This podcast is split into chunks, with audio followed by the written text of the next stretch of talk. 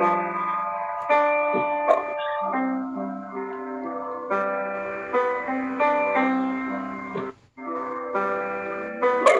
up.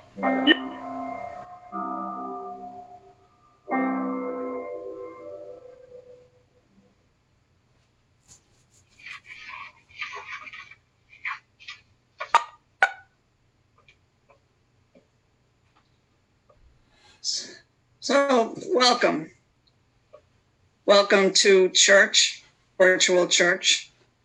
Um, some of the history of churches. I don't know if I've said this to you before. Um, started in uh, storefronts, started in people's living rooms. So this is just our um, our um, the the this this generation's or this uh, the two thousands ver- uh, version of a whole different kind of church. So glad to see you all today on a day that promises some sun and some warmth after that little cold snap that we had. Uh, welcome. Anybody have any announcements?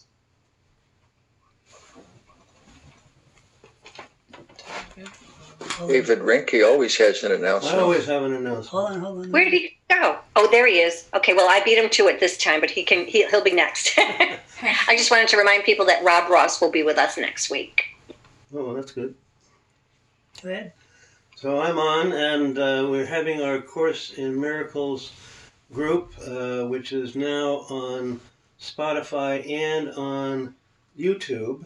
Yep. Uh, every Friday at 11 o'clock Eastern Time.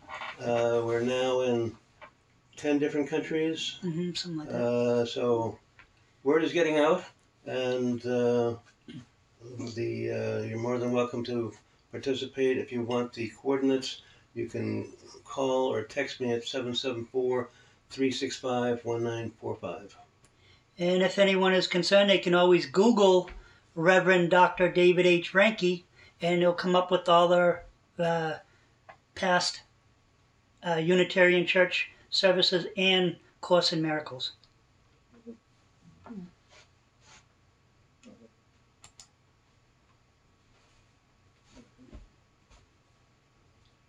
get back on it. We're out of it. Where'd she go? Okay. There you are. Okay, we lost you for a minute there. Can you hear us? Oh, you, lo- you lost me? Oh, No, we lost everybody. Oh, A bunch of oh, other things came onto the screen. Oh, I was clicking on things, but wondering whether we were still there or not. Okay, we're still there. Yep. yeah, you're still here on my screen anyway. Right. Okay. Good. All right, so our chalice lighting. This is sort of a homemade thing here that I did this morning.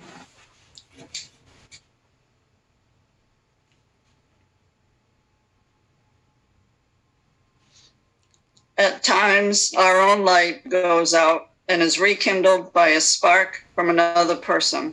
Each of us has cause to think with deep gratitude of those who have lighted the flame within us.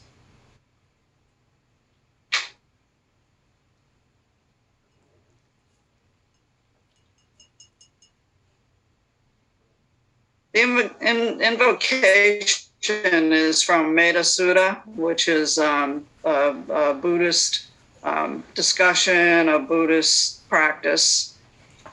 Let us cultivate boundless goodwill. Let none, uh, none deceive another or despise any being in any state. Let none in anger or ill will wish harm on another. Even as a mother watches over her child, so with boundless mind should one cherish all living things, radiating friendliness over the whole world, above, below, and all around without limit. Blessed be.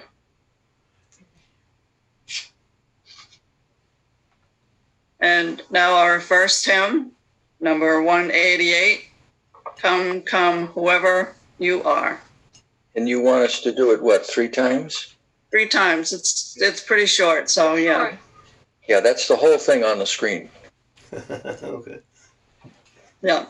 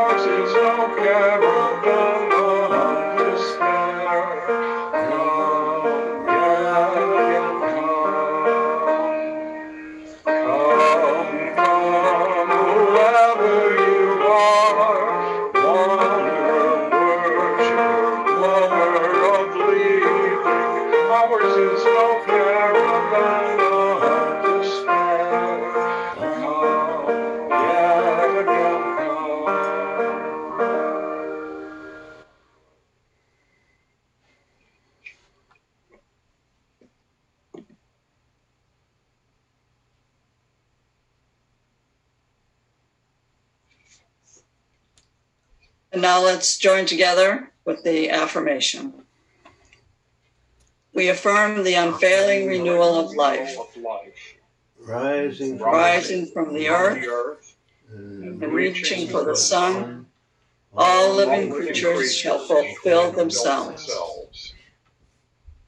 We affirm the steady growth of human companionship, Rising, rising from ancient cradles and reaching for the stars. People the world over shall seek the ways of understanding. We affirm a continuing hope that out of any, every tragedy, the spirit the spirits of individuals shall rise to build a better world. Better world.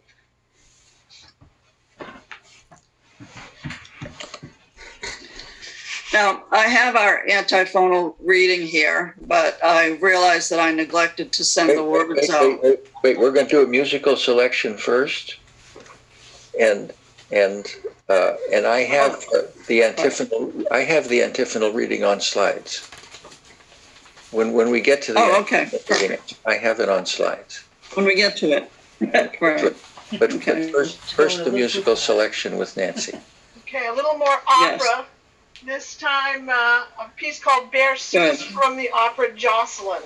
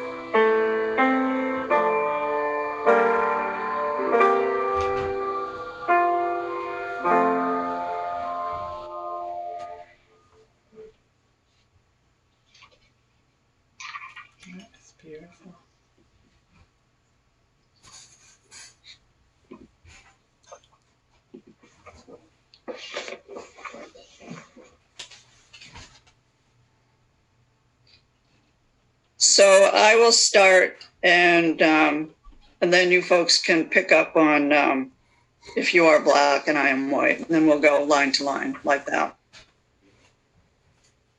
The way it's set up in the hymnal, the uh, the the uh, the congregation only responds by saying it, it will not matter. Okay, I, I, I put it the way it's set up in the hymnal. okay, that's fine too. All right. If recognizing the interdependence of all life, we strive to build a community, the strength we gather will be our salvation. If you are black and I am white, It will not matter. if you are female and I am male, It will not not matter. matter.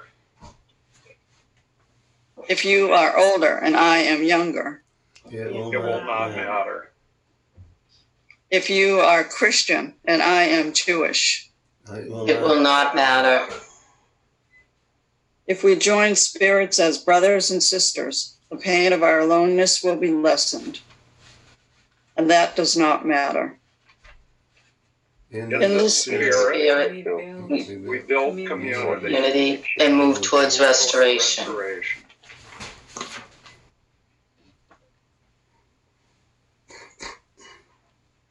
Thank you, Richard, for your help.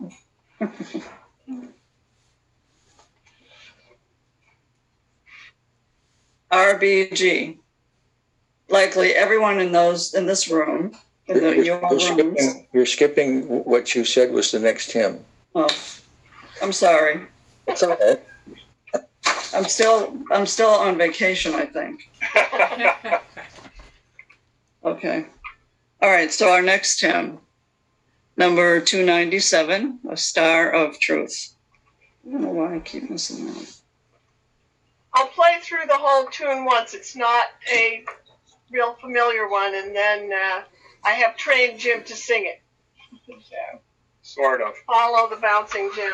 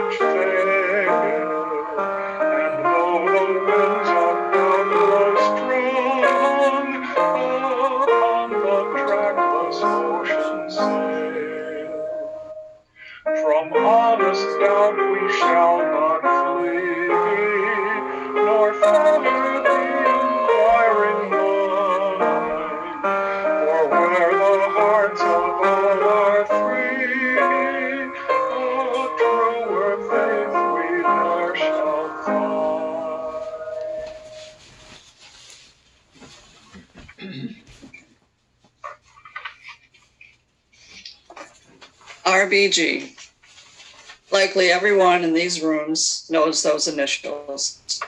More recently, especially since her death, I think they've become a household name or word, at least um, in the people that I hang around with. But this was not always the case. And about at, at about four years ago, after a meeting at my office, it's the place where all the hospice operations happens. I found myself surrounded by a group of young women near the elevator, hmm. fellow employees, nurses, home aides, office personnel. And I don't know why, but the words just came tumbling out of my mouth an impromptu, an impromptu speech about this woman. I let them know that many of the rights they have today were because of her. Sadly, only a couple of them had ever heard about her. Now, these were 20, early 30 year olds. Um, but I do hope that um, my little speech was enough to stir them on to more discovery. So, RBG, born Joan Ruth Bader on March 15th, 1933, in Brooklyn, New York. She became the 107th Supreme Court Justice, only the second woman to be sworn in. That's two women out of 107. But this kind of bias was not new to her.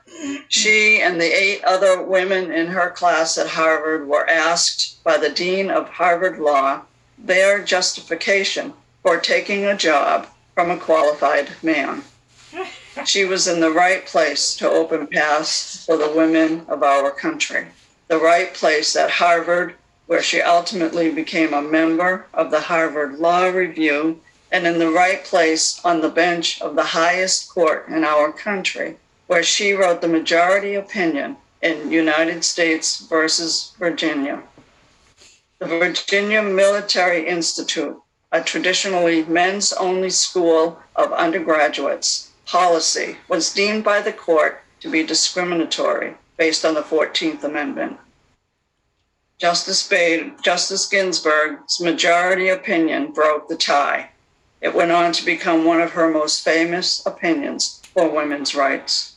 She was in the right place because she believed in the Constitution and served according to constitutional law, even while acknowledging that it began as a glaring document of inequality, which could only mirror the society in which it was written. Shy of offering rights to all the people, because at the time, those who voted those who held the power were rich white male landowners. It was and is generally understood that the founders were tied to public opinion regarding status of women, Native Americans, people of color, and people of low economic status. It was Thurgood Marshall who elaborated to the court and the citizens that the original document did not really include we the people. In spite of this, the judiciary believed that the Constitution and the amendment's consistency makes an effort to create equality. It is important to note that the framers wrote in rebellion of patriarchal power. Ultimately, the Constitution was meant to grow with the people. The introduction and addition of, of, of the Bill of Rights by James Madison protected the document and assured that it would live on. This led to the power of the courts to interpret law looking at rights of all individuals. And Justice Ginsburg definitely took advantage of that. We have come a long way with the help of this small woman who was a large person in our history. During her time on the bench, she consistently interpreted the intent of the founders by ruling with the rights of equality. She defended the Constitution and the Bill of Rights as having moved up in the world, so to speak, by providing the flexibility to inclusivity. Taking advantage of this flexibility for inclusivity, she not only did incredible amounts for women, she ultimately stood up for gender equality.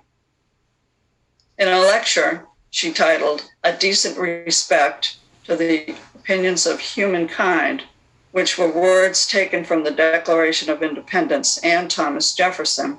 She spoke of the importance of including laws of our other nations when deliberating on the bench. It was Thomas Jefferson who spoke of the reasoning to separate from the British colony and become independent. And it was to show a decent respect to the opinions of mankind. Justice, Gin- Justice Ginsburg saw this creation of another nation exposing us to being seen by other countries. And so there was a need to become comparative to other nations in lawmaking. We became a part of, and I quote, the world of nations. It was something that our founders and our beginning judicials were proud to call us. That being said, she lectured about the importance of international law, which she had a love for. Her initial interest in international law was born from studying the Swedish judicial system for a book she was asked to co author. Through this work, she became very aware of how important it was to know the laws of other countries as we could help each other. So, a case in point Reed versus Reed from 1971, in which Attorney Ginsburg used two foreign cases in her brief from the West German court.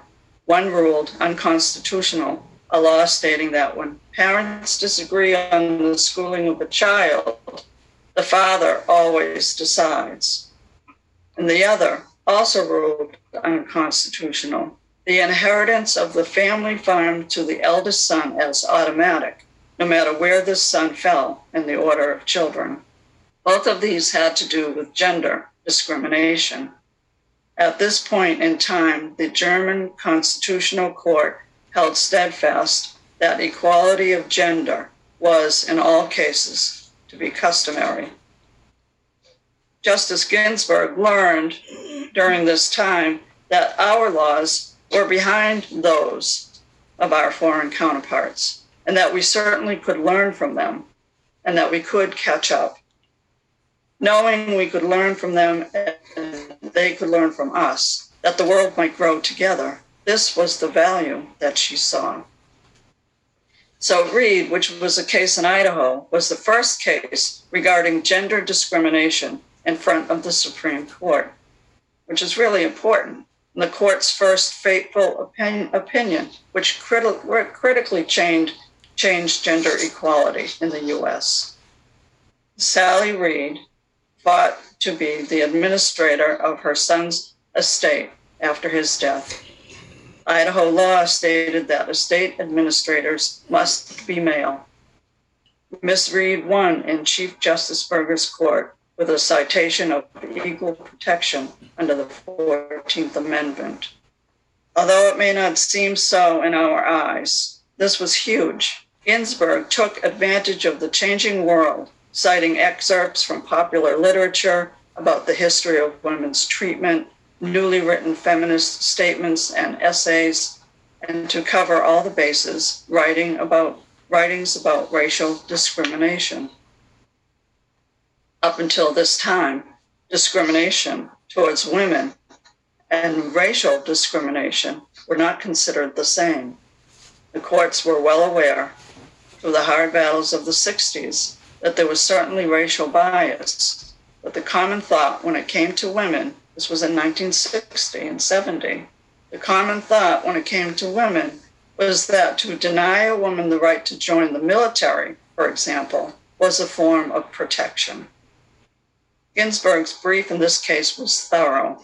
She was very careful not to alienate the more conservative justices and included theory from theology, philosophy, biology. She wrote with precision, respect, and with a genius thought process. And this was something that so that I read in so many different places that when she wrote her briefs, she did them with respect and a brilliant, brilliant way of using words. So, through this particular case, Reed versus Reed, our laws were brought a bit further into the modern world, and we can we can thank her for that. Ginsburg loved constitutional law and she loved international law, both because they afforded the opportunity to make the world a better place for all individuals. Now, it seems that the 1960s, a time in our country of citizenry unrest regarding almost everything the protests against the Vietnam War, the hunger sit ins, free love, free music, the civil rights movement, Stonewall everybody was fighting for recognition, and change was the recognition and change, which was the perfect lead in to the 1970s. It was 1972 when Attorney Ginsburg became the first tenured woman at Columbia Law School. She worked as a lawyer for the ACLU. She eventually joined the ACLU and founded the Women's Rights Project. So, being a highly regarded professor and a lawyer wasn't enough, as she began to see and handle more and more sex discrimination cases through the ACLU. She joined the ACLU with these words Women's rights are an essential part of the overall human rights agenda, trained on the equal dignity and ability to live in freedom all people should enjoy. The ACLU was for her the right place to be. because of its in- intrinsic connection of civil liberties and civil rights. It was during this decade in which the hard work of the courts created many generate many changes improving women's status and gender equality in America. And that started with Sally Reed, who we talked about earlier. She did win the win the right to administer her son's estate. And just a few cases later, survivors of Social Security benefits were granted to widow- widowers, where they previously were only granted to widows.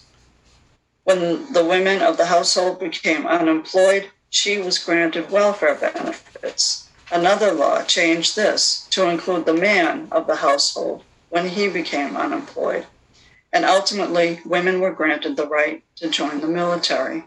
So, Justice Ginsburg, as a lawyer and as a judge, didn't only work for women's rights, she also worked for gender rights.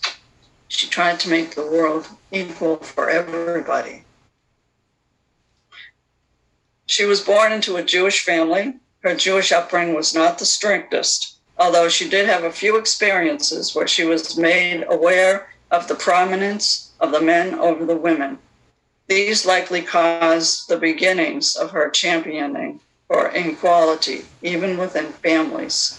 Outside of the family, her first exposure to the need for civil rights work in this country was through the activism of Rabbi, Rabbi Stephen S. Wise, who was a remarkable Jewish leader during the time that Ruth was entering her teenage years. Rabbi Wise was quite vocal for civil rights and was one of the founders of the NAACP.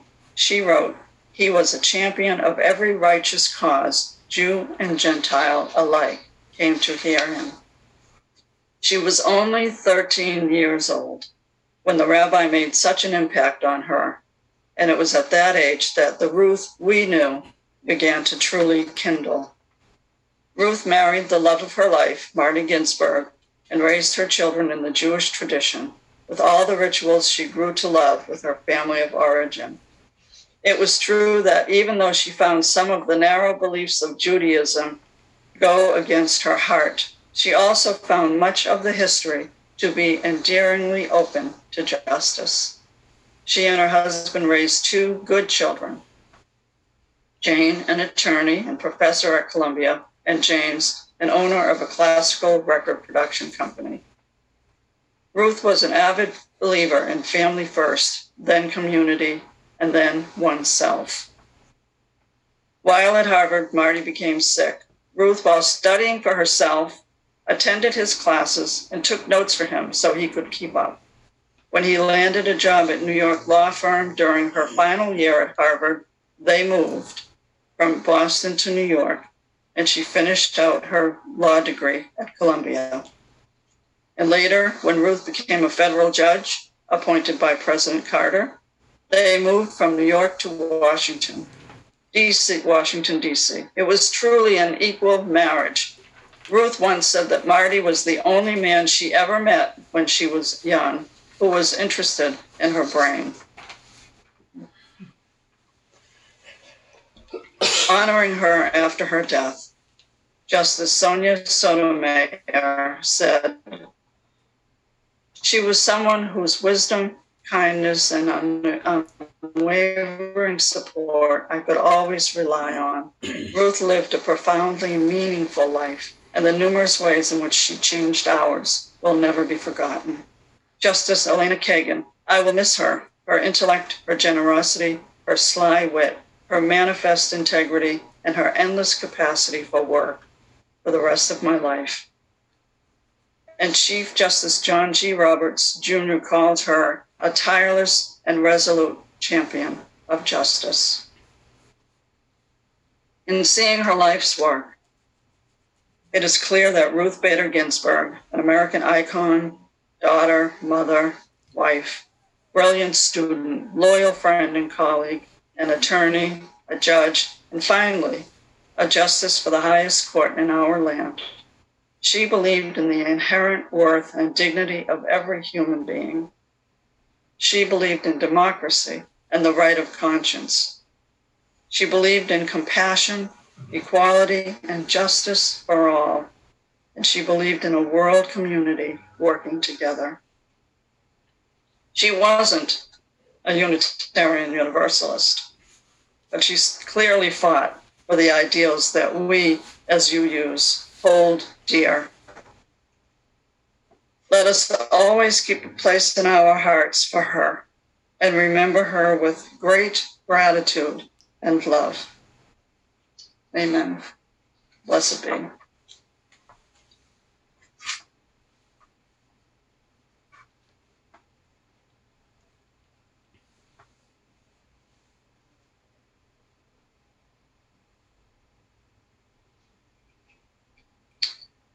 And now we will do our joys and concerns. Does anybody have something they want to share? Yes. I do, I do. Hello. Well, I'll say a couple of words about uh, Bob Gilson uh, and his wife Betty. Uh, Bob, who died this week, uh, was uh, he was a terrific guy. He was he was kind of a wanderer in a lot of ways. He uh, was in the Navy in World War II. When he got out, he went to uh, watchmaking school at Waltham Watch Company, and uh, he uh, actually did work uh, off and on here and there for jewelers. I think he was an appliance repair person. He was a bunch of things, and uh, he he played violin his whole life, and uh, he uh, the last thirty years or so uh, made violins, and uh, his shop still there up in the, their house uh, is the most uh, is the neatest shop the world has ever seen, and uh, hanging in a closet are probably close to a dozen violins that he made, and uh, don't know what's going to happen to all that. Uh, but he uh, just a couple of years ago, uh, uh, several of us from uh, First Parish in Bridgewater uh, uh, helped him get a uh, clock down. He, he worked on old clocks besides watches, and there was a big clock that hangs from the uh, uh, choir loft uh, that goes back to 1850 or so that we down and he worked on again, and we got it back up finally, and uh, that was about the last uh, clock that he worked on. Uh, anyways, terrific guy. Going to be buried down at uh, Bourne next week, I guess. And, I'm to miss him a lot.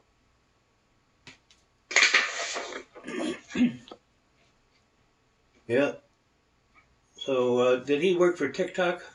I'm just kidding. No. TikTok. he probably didn't have a clue about any of that. Ah. he was pretty old school. Uh, uh-oh. well, I, I do. his, uh, his wife, Betty, who is uh, the uh, uh, pillar of uh, First Parish Church, would probably know all about that. All right then. Well, so so our announcement. Uh, thank you for sharing that one. Is that Catherine tells me that today is our anniversary. How many years? well done. Well, so so that's a good question. Uh, no one no one seems to know, including me. Uh, time time just flies when you're having fun, don't you know? Speaking of TikTok? Do you remember what year it was? No, no. If I knew that, I'd have the answer to your question. Well, right. I'm- well, I'm- I'm guessing it was 2006, but that's only a guess. I, I know who did it. Ah, Uh, it was the Reverend Guy Newton, who was my oldest friend uh, and oldest friend in the ministry too, for that matter. Uh, and he he performed the ceremony in his home in Berkeley. Uh, so I suppose if we looked up the uh, the wedding license, we'd find the answer to that question. That's what I said what year. Happy birthday to Kit this week. What year was it? What? Happy birthday. Oh, thanks. Beth, Beth, Beth always wishes me happy birthday because she had a baby on my birthday. Happy birthday. Thank you. Happy birthday. I- I have a, a brief thing to share. I probably should have done earlier at announcement times. There's a, an organization called uh, United Interfaith Action that our church has been participating in, and they had a, a listening session uh, a couple of evenings ago, and I went on. Uh, I, this is by Zoom, and I attended uh, on behalf of the church, and they were uh, trying to uh, come up with uh, issues to work on this year. They're going to have a final issues assembly on April 29th at 6 p.m. in which all the different all the different issues that have come up at the listening sessions will will be on the table, and uh, the organization will try to pick a small number to work on this coming year. Thank you so much for doing that on our behalf, Richard. And, and probably, what, what, Al, were you there too? No, no, just me from the church. Yeah. I was supposed to. So much for doing I- that. Yeah. Al, Al, you're mute. You're muted, honey. Al's talking, but we can't hear him. Sorry about that. Yeah, um, uh, I attended a bunch uh, in the past, so I didn't. I don't. I didn't attend every single one.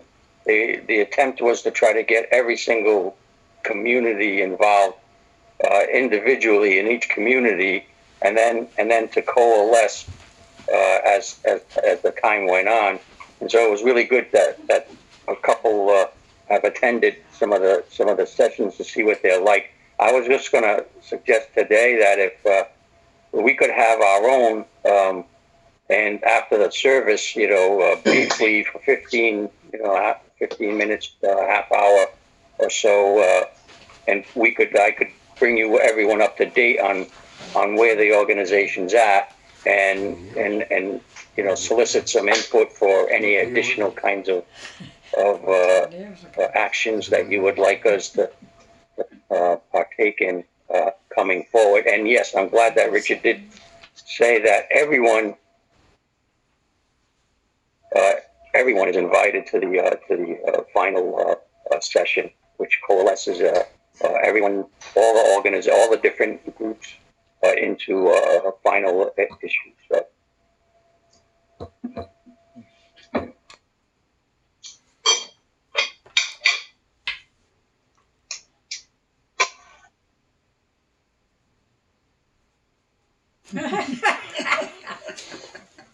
And I would just like to acknowledge all of the si- silent concerns and uh, joys here today, those that we have, have left unsaid and those that we carry in our hearts. This would be. Uh, our prayer is called Be the Blessing You Already Are. In our religious tradition, is it is not just ministers and religious professionals who have the power to bless. Each of you and each of us has the power to bless each other and to bless the world. Therefore, I invite you hmm. to participate in being aware during the week or whenever that you have the power to support each other and to bless each other and to and, and certainly to talk with each other during the week. And as you hear these joys and concerns, to comfort each other. As we have been blessed, so we bless one another to be a blessing. Breathe in and breathe out. This breath we share with all that breathes.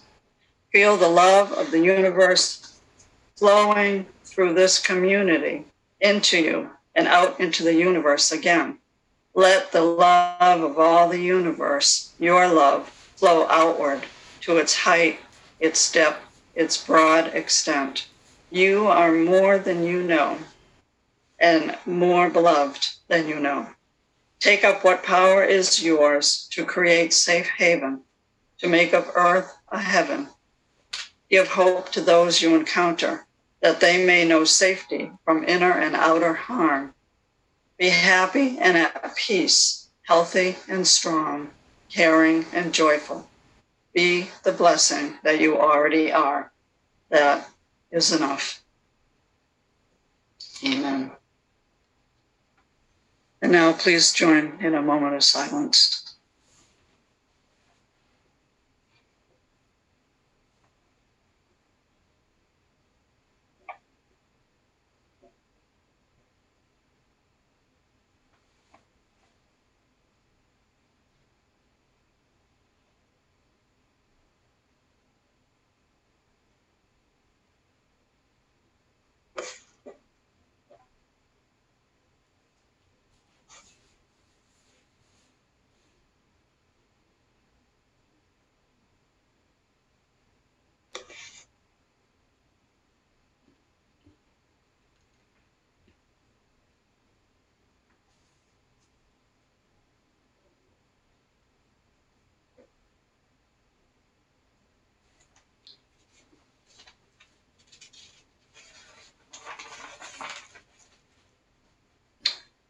Amen. Blessed be.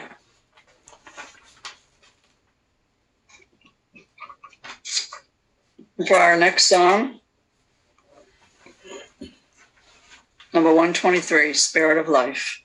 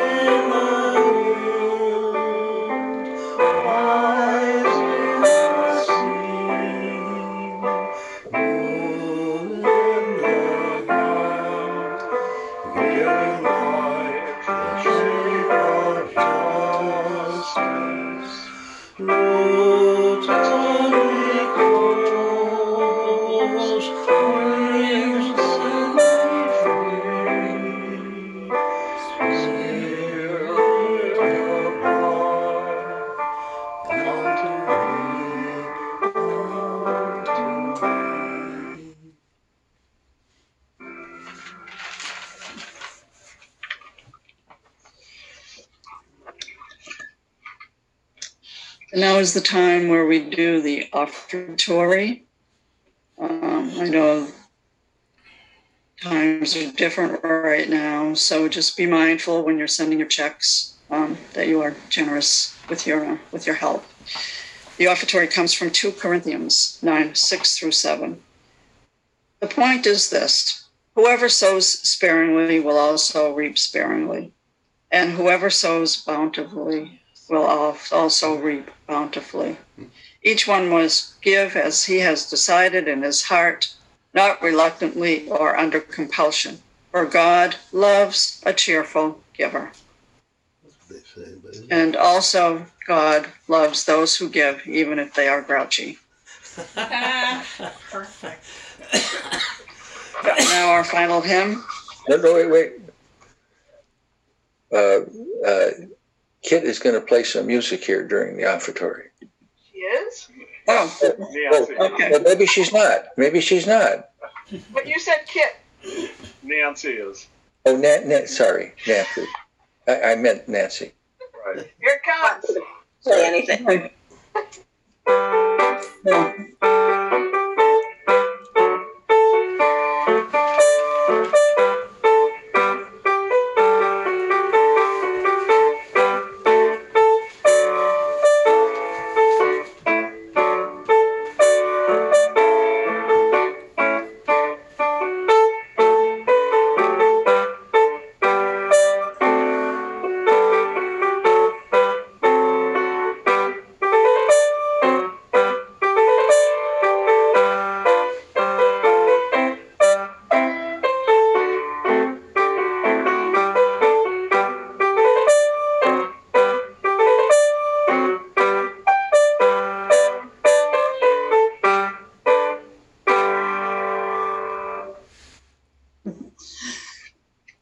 Was that another um, opera, Nancy? Yes, that was uh, from the Magic Flute.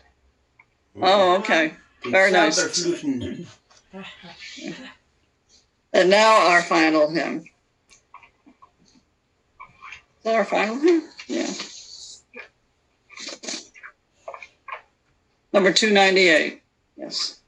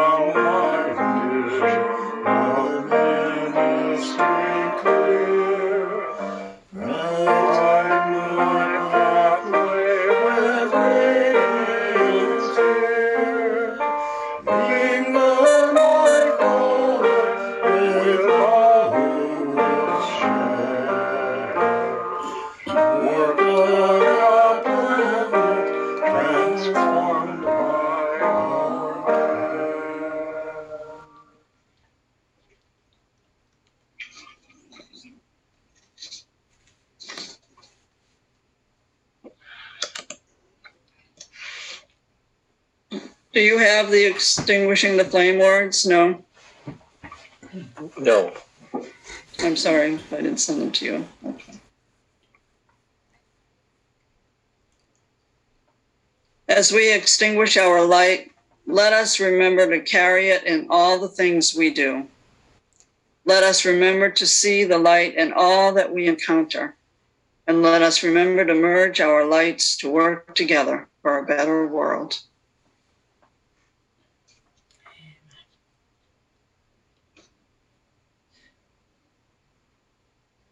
What actions are most excellent? To gladden the heart of a human being, to feed the hungry, to help the afflicted, to lighten the sorrow of the sorrowful, to remove the wrongs of the injured. That person is most beloved of God. As we part today, let us find places to serve. Let us be that person until we meet again. Amen. Thank you.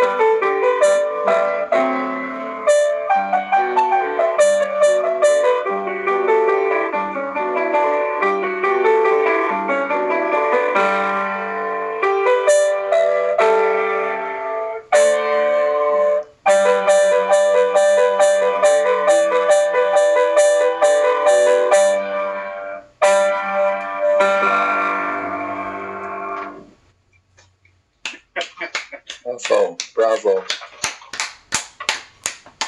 And which one was that? That one's Die Fledermaus. The Deflator bat. Mouse. Mouse, the bat. yes, I used to play that on the piano. That's why she's batty today. The uh, Here, here. at least one of the books that I had read about uh, RBG went into quite a bit of detail about her interest in opera throughout her life, Yeah. which she shared with Antonin Scalia, which was probably the only thing she shared with him. But they were big friends. They were buddies. and they used Yeah. to attend operas together and in fact both at times had parts in the chorus of different opera ah. productions in DC. Never did any big solos, but would go on stage and sing with the chorus. oh wow. Okay. Yeah. They were about as Mhm. far away uh, politically, I guess, as you possibly could be, and but they were friends. I'd like to say thank you all to being here today at the Unitarian Church in Fall River, Massachusetts. We are blessed to be here, and it was a terrific and beautiful sermon today. Uh, God bless you all, and hope to hear from you again. You can always follow us on Google and Reverend Dr. David H. Ranke, and you'll come up with our segments on our church services that we have on the internet. Thank you all for being here and hope to see you or hear from you next week. Thank you and God bless.